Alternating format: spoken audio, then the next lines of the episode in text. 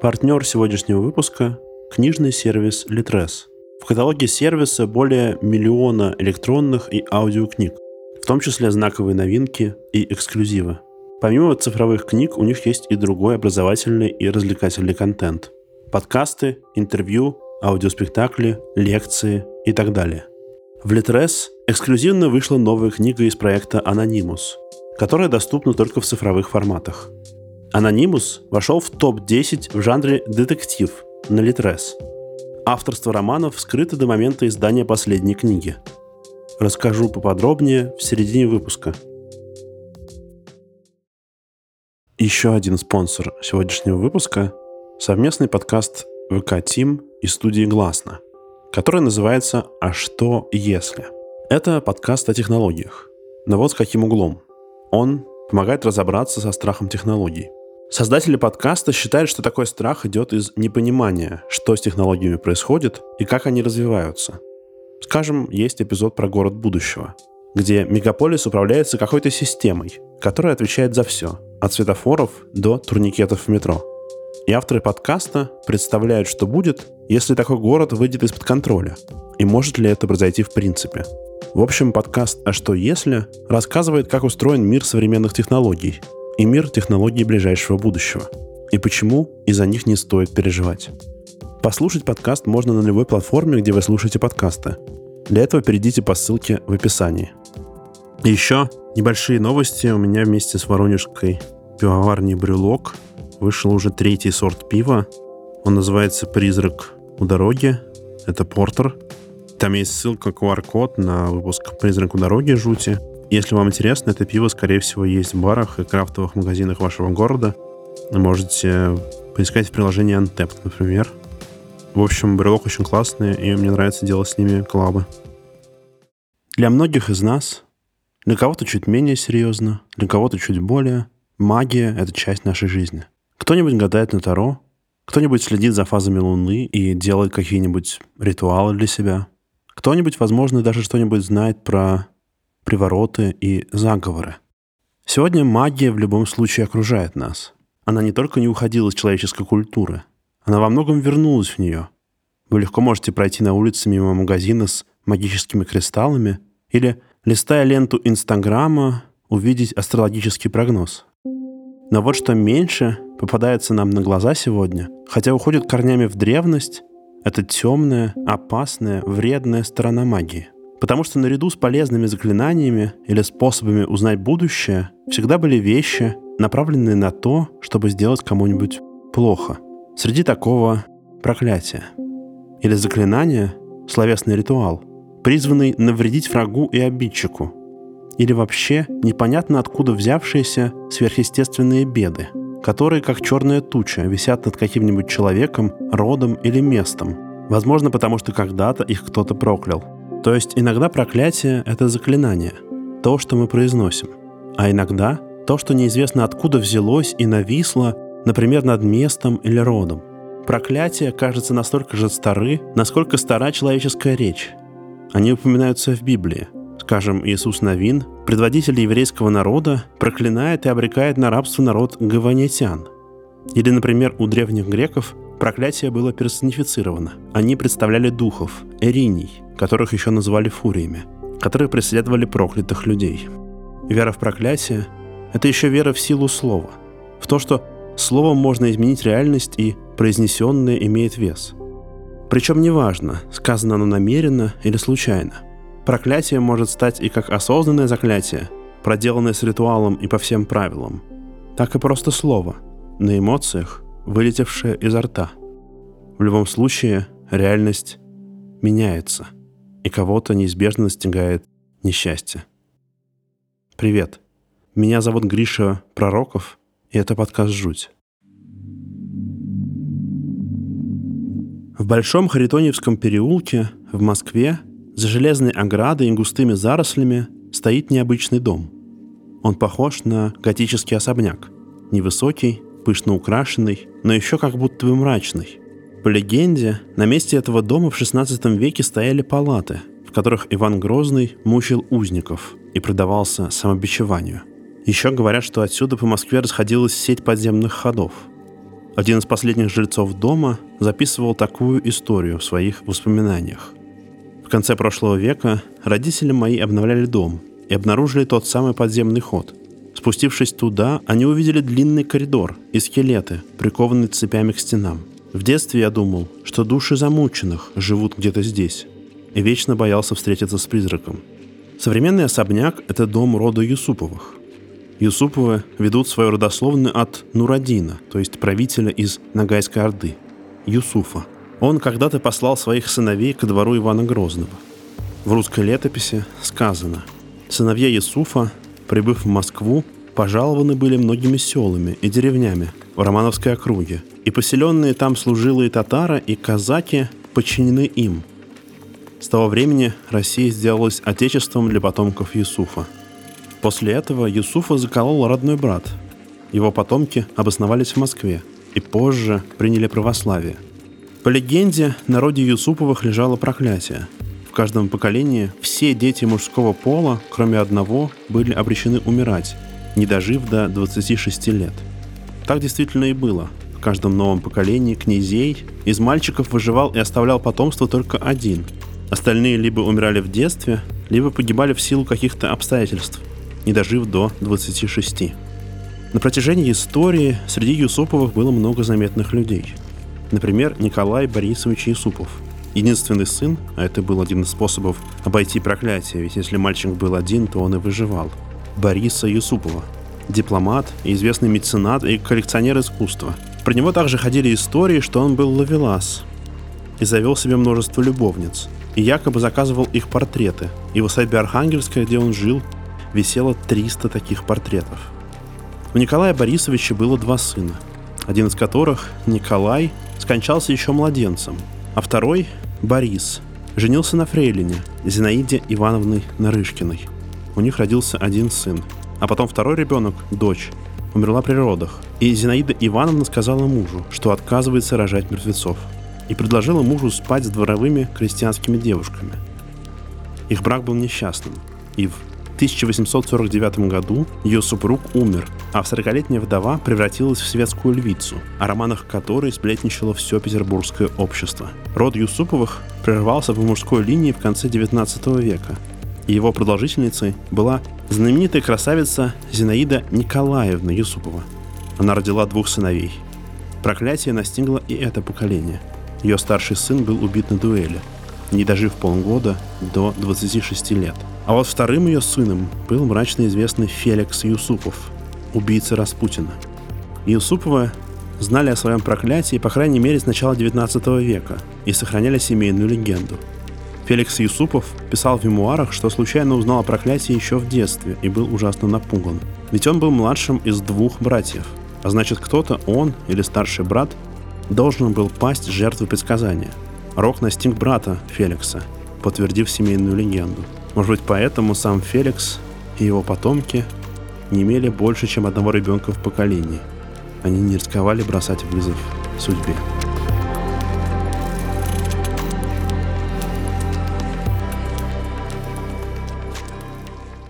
Тамерлан или Тимур – один из самых известных военачальников и завоевателей в истории – основатель империи Тимуридов. Как и положено великому правителю, он еще при жизни озаботился тем, где он будет покоиться после смерти, и начал строительство мавзолея Гур-Эмир, который находится в современном Узбекистане.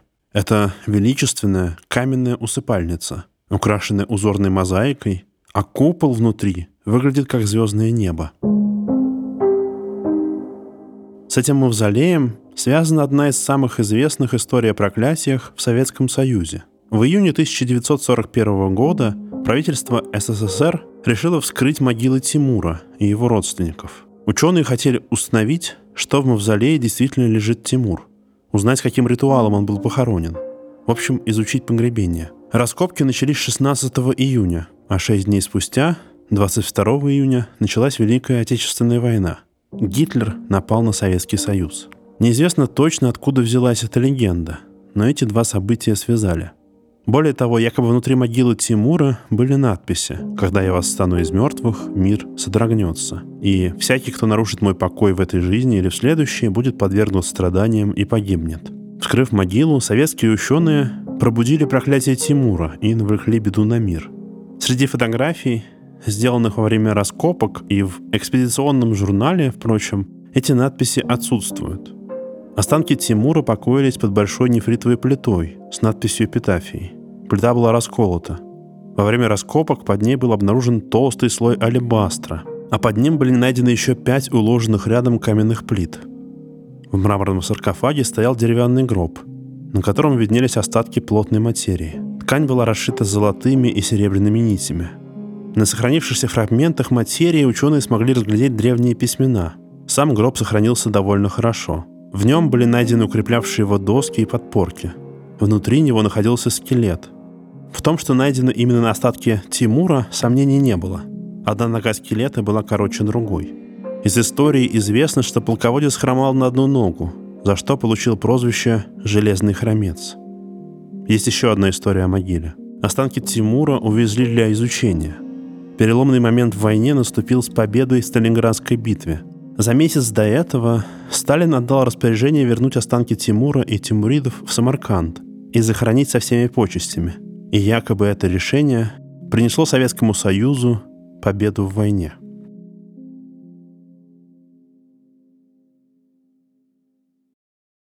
Народных историй о проклятиях тоже много. Например, у славян. Тут очень серьезное отношение к слову. Проклятие — это какая-нибудь словесная формула, заклинание, которое причиняет вред человеку и может висеть на нем. Бывают даже особенные роковые минуты, в которые проклятия имеют особую силу — и даже случайное сказанное слово тут может стать проклятием. Во всех славянских традициях есть рассказы о людях, пострадавших от злых слов, сказанных в лихую минуту. Один возница отказался подвести односельчанку, идущую по дороге. Она прокляла его коня, чтобы он сдох. И конь через какое-то время сдох. Крестьянин стал осуждать женщину, сгубившую коня. А она в ответ «Ничего не поделаешь. Видно уж в такую минуту я сказала». Еще рассказывали про женщину, которой удалось случайно узнать, когда наступает роковая минута. Однажды она прокляла свою курицу, и та тут же подохла. Хозяйка догадалась обозначить по тени на земле, где находилось солнце в этот момент, и заткнула в край тени иголку. С тех пор она точно знала, когда сбывается проклятие, и много людей погубила таким образом. Вот две истории, записанные в Воронежской области. Ночью в одной деревне туда приходила нечистая сила – и жители деревни по очереди ходили стеречь снопы. Там жили два брата, и вот пришел черед идти на стражу одному из братьев. Подошел он к полю и увидел, что вдоль снопов бежит девушка в длинном сарафане, а волосы по ветру развиваются. Бежит она и смеется. И бросилась за ним, и хотела поймать. Он спрятался в амбаре. Утром вернулся в деревню и спросил стариков, что это было. Они ему рассказали историю о проклятой девушке. С тех пор, как ее прокляла мать, не может она жить среди людей – все бегает по ночам и пугает людей. Они ему сказали, что для того, чтобы избавить ее от проклятия, надо в полночь надеть на нее крест. На следующую ночь этот парень пошел вместе с братом в то поле, где была проклятая. Взяли крест, на себя кресты надели. В полночь появилась та девушка. Братья поймали ее, накинули крест и привели домой. Другая история такая. Жил в одной деревне богатый барин со своей семьей – Случилась однажды ночью страшная непогода. И постучался в дом к этому человеку старик и попросил ночлег и хлеба. Но барин прогнал старика и сказал, чтобы он искал приют в другом доме. На что старик ответил, что барин еще пожалеет об этом, что он останется один и сойдет с ума, и что дом его проклятый будет стоять пустой еще сто лет, пока его не спалит молния. Как сказал, так и случилось. Вскоре у барина при родах умерла молодая жена, да и родила она мертвого ребенка. Его старшая дочь играла с соседскими детьми и пропала. Но никто не мог вспомнить, когда и куда она подевалась. Ее долго искали, а через неделю нашли в лесу мертвой. У барина остался один сын, но и того он не смог сберечь. Его покусали собаки, и он умер. Барин рассказал людям о старике и его проклятии. Люди испугались и стали обходить дом стороной. Так он остался один, а через год сошел с ума и умер. А дом стоял пустой, сто лет. А потом была страшная гроза, и молния его спалила. Итак, на Литрес стартовал второй сезон проекта «Анонимус». Это детективные книги, связанные между собой главными героями и сюжетной линией. Авторство романов, входящих в серию, скрыто до момента издания последней книги серии. В этом сезоне будет 6 книг, и читателям предлагается угадать, кто автор, и участвовать за это в розыгрыше призов. Сейчас вышла книга «Хроники преисподней», где параллельно идут две истории. Современная про контрабанду алмазов и из 1925 года, из дневников сыщика по фамилии Загорский. Книга доступна только в цифровых форматах, аудиоверсия озвучена популярным актером театра и кино Александром Клюквиным. Почитать и послушать ее можно по Литерес абонементу, который позволяет каждый месяц выбирать одну электронную или аудиокнигу из каталога Литрес, в том числе новинки, бестселлеры и эксклюзивы, доступные только владельцам абонемента, и еще две книги из редакционной подборки. И все они останутся у вас навсегда, даже если абонемент закончится. А по нашему промокоду HORROR20 английскими буквами без пробелов вы получите первый месяц Литрес абонемента со скидкой 20%. Промокод и ссылку на активацию найдете в описании к этому выпуску.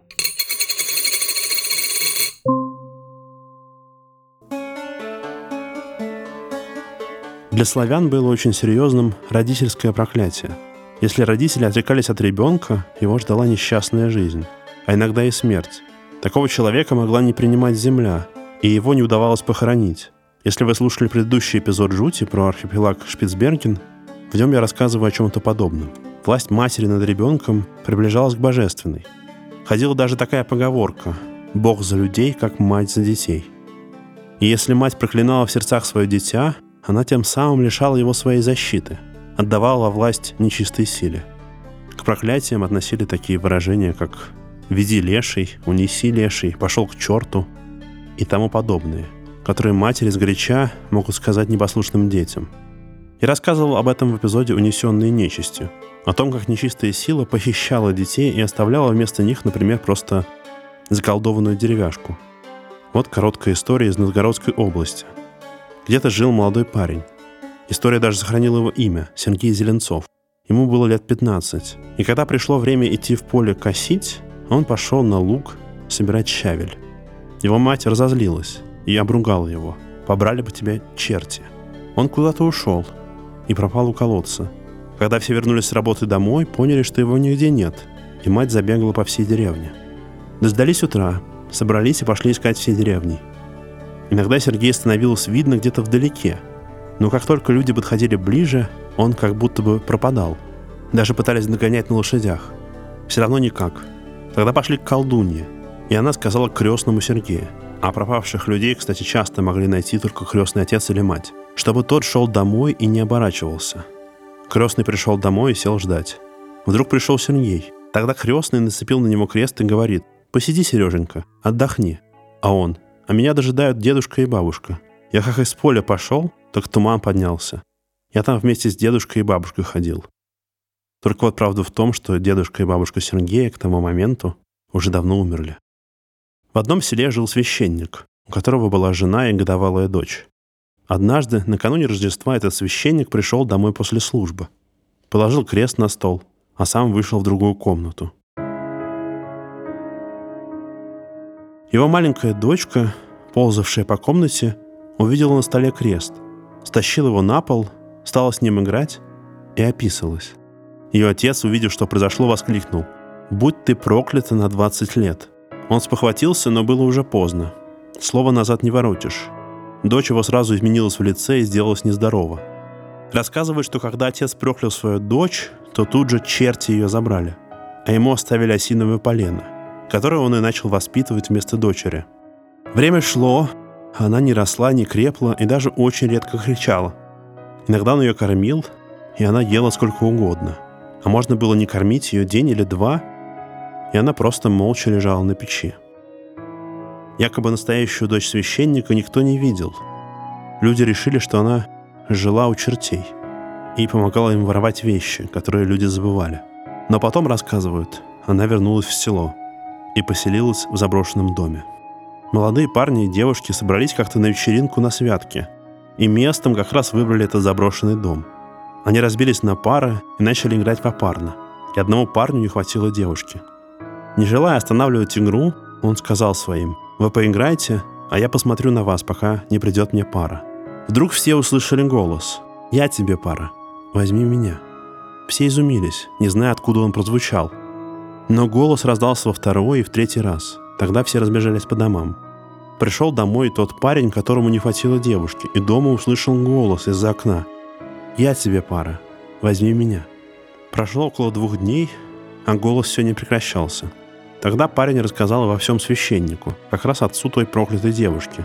Священник вместе с диаконом решили сходить в эту нежилую избу. Большой группой, с прихожанами, с этим парнем, священник с диаконом, все пришли в заброшенный дом. Там сидела девушка, накрывшаяся шалью. Священник сказал ей, если ты крещенная, подойди, поцелуй Святой Крест и Евангелие. Тогда твоя пара и возьмет тебя. Девушка сбросила шаль и, оградившись себя крестным знамением, подошла и приложилась к кресту и Евангелию. Девушка была очень красивая, поэтому парень взял ее замуж. Вскоре после свадьбы она стала справлять свои именины, и туда позвали священника с супругой. Дочь им все рассказала, что это он 20 лет назад ее проклял. Но священник удивился, он хоть и проклял свою дочь, она все равно у него живет, хоть и не растет. Но девушка сказала, что живет у него не дочь, а осиновое полено. Священник, желая переубедить молодую, пригласил ее посмотреть на свою дочь. Молодая согласилась. Когда они пришли в дом священника, дочь подкидыш, лежавшая на печи, закричала во все горло. Девушка вытащила ее из печи, положила в принесенное с собой корыто и ударила топором. И в корыте действительно оказалось осиновое полено.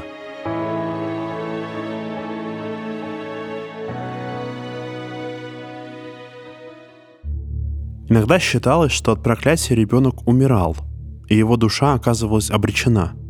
Один из способов спасти такого ребенка – это ночное стояние в церкви.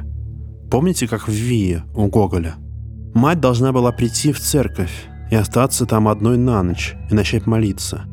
Тогда считалось, что вокруг начинали твориться всякие ужасы. Позади женщины поднимался хохот и свист. Слышались топтания, пляски, временами детские плачи и угрозы – Раздавались бесовские голоса. «Оглянись, отдадим».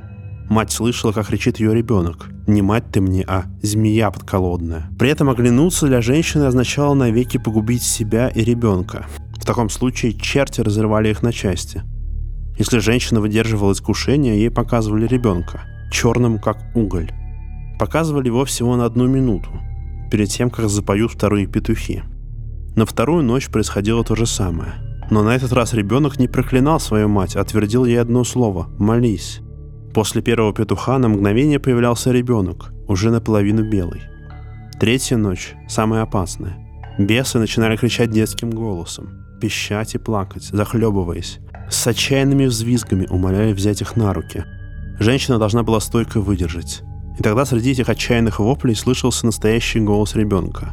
«Матушка, родная ты моя, молись, молись, скоро замолишь». На исходе ночи после третьего петуха дьявол бросал перед женщиной мертвого, но совершенно белого, то есть очищенного ребенка. Мать слышала его прощальный голос. «Теперь ты мне родная мать. Спасибо». Замолила. Это считалось хорошим исходом. Спасти душу ребенка.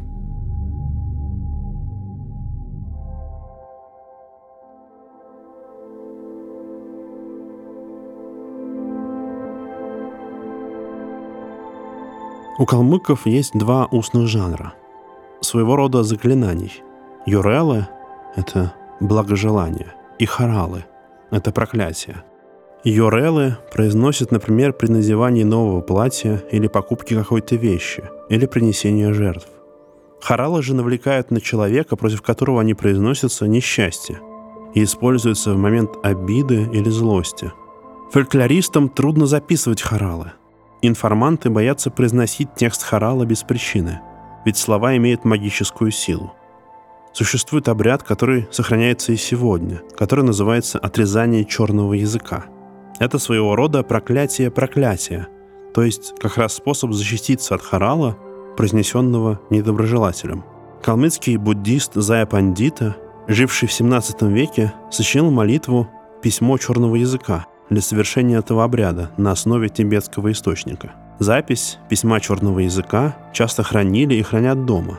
Считается, что она имеет силу против хорала, дурных снов, зависти людей и могла даже избавить от проклятия отца и матери. Обряд отрезания черного языка сохранился у калмыков до нашего времени. Чтобы избежать проклятия или его последствий, современные калмыки обращаются за помощью к знающим людям, которые совершают обряд. Во время обряда отрезают кончик черно-белой веревки. Черная веревка – это черный язык человека, произнесшего проклятие. Белая веревка олицетворяет собой представление калмыков о льстивом белом языке – который, по их мнению, более вредоносен для людей в сравнении с черным языком. На отрезанные куски веревки должны плюнуть все члены семьи, а затем их следует зарыть вместе с одеждой главы семьи.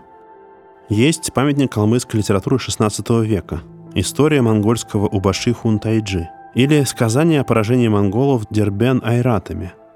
В этой истории монгольский хан Убаши Хунтайджи приказал принести в жертву мальчика – Опасаясь проклятия, хан решил принести жертву своему собственному знамени. Перед смертью мальчик, как требовал обычай, должен был произнести юрал – благожелание своему хану. Но в его устах благожелание превратилось в харал. Он пожелал смерти у Баши и разгрома всего его войска. Проклятие подействовало. Воины Убаши были потрясены харалом, не могли воевать со своим врагом, и войско хана Убаши было разбито. Мне кажется, что вера в силу слов очень понятна, общечеловеческая. И в ней скрывается какая-то важная правда. Мы часто не задумываемся о том, какие слова используем, что говорим друг другу. А на самом деле коммуникация — это буквально то, из чего состоит наш мир. То, как мы влияем друг на друга. И то, как мы конструируем нашу реальность. От того, что мы говорим друг другу, зависит наше представление о мире, наше поведение, наше настроение — на самом деле перейти от этого понимания к идее, что слова — это в прямом смысле магия, не такая уж и дикость. Мы действительно меняем мир вокруг нашими словами. И проклятие — не исключение. Мысль, которая заключена во всех историях о проклятиях, даже таких, которые просто нависают над каким-нибудь родом или местом, что надо быть внимательнее к себе, к тому, что ты делаешь, что ты говоришь, что жизнь просит аккуратного к себе отношения, и что то, что вылетает из нашего рта, что же — это имеет последствия.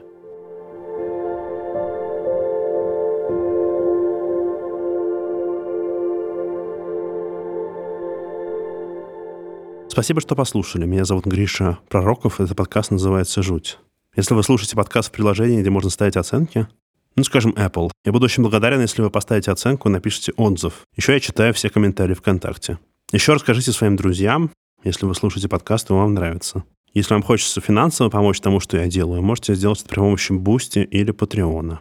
Для этого заходите по ссылке в описании. Там я опубликую небольшую подборку дополнительных материалов. В этот раз будут ссылки на всякие научные статьи. До свидания, до встречи.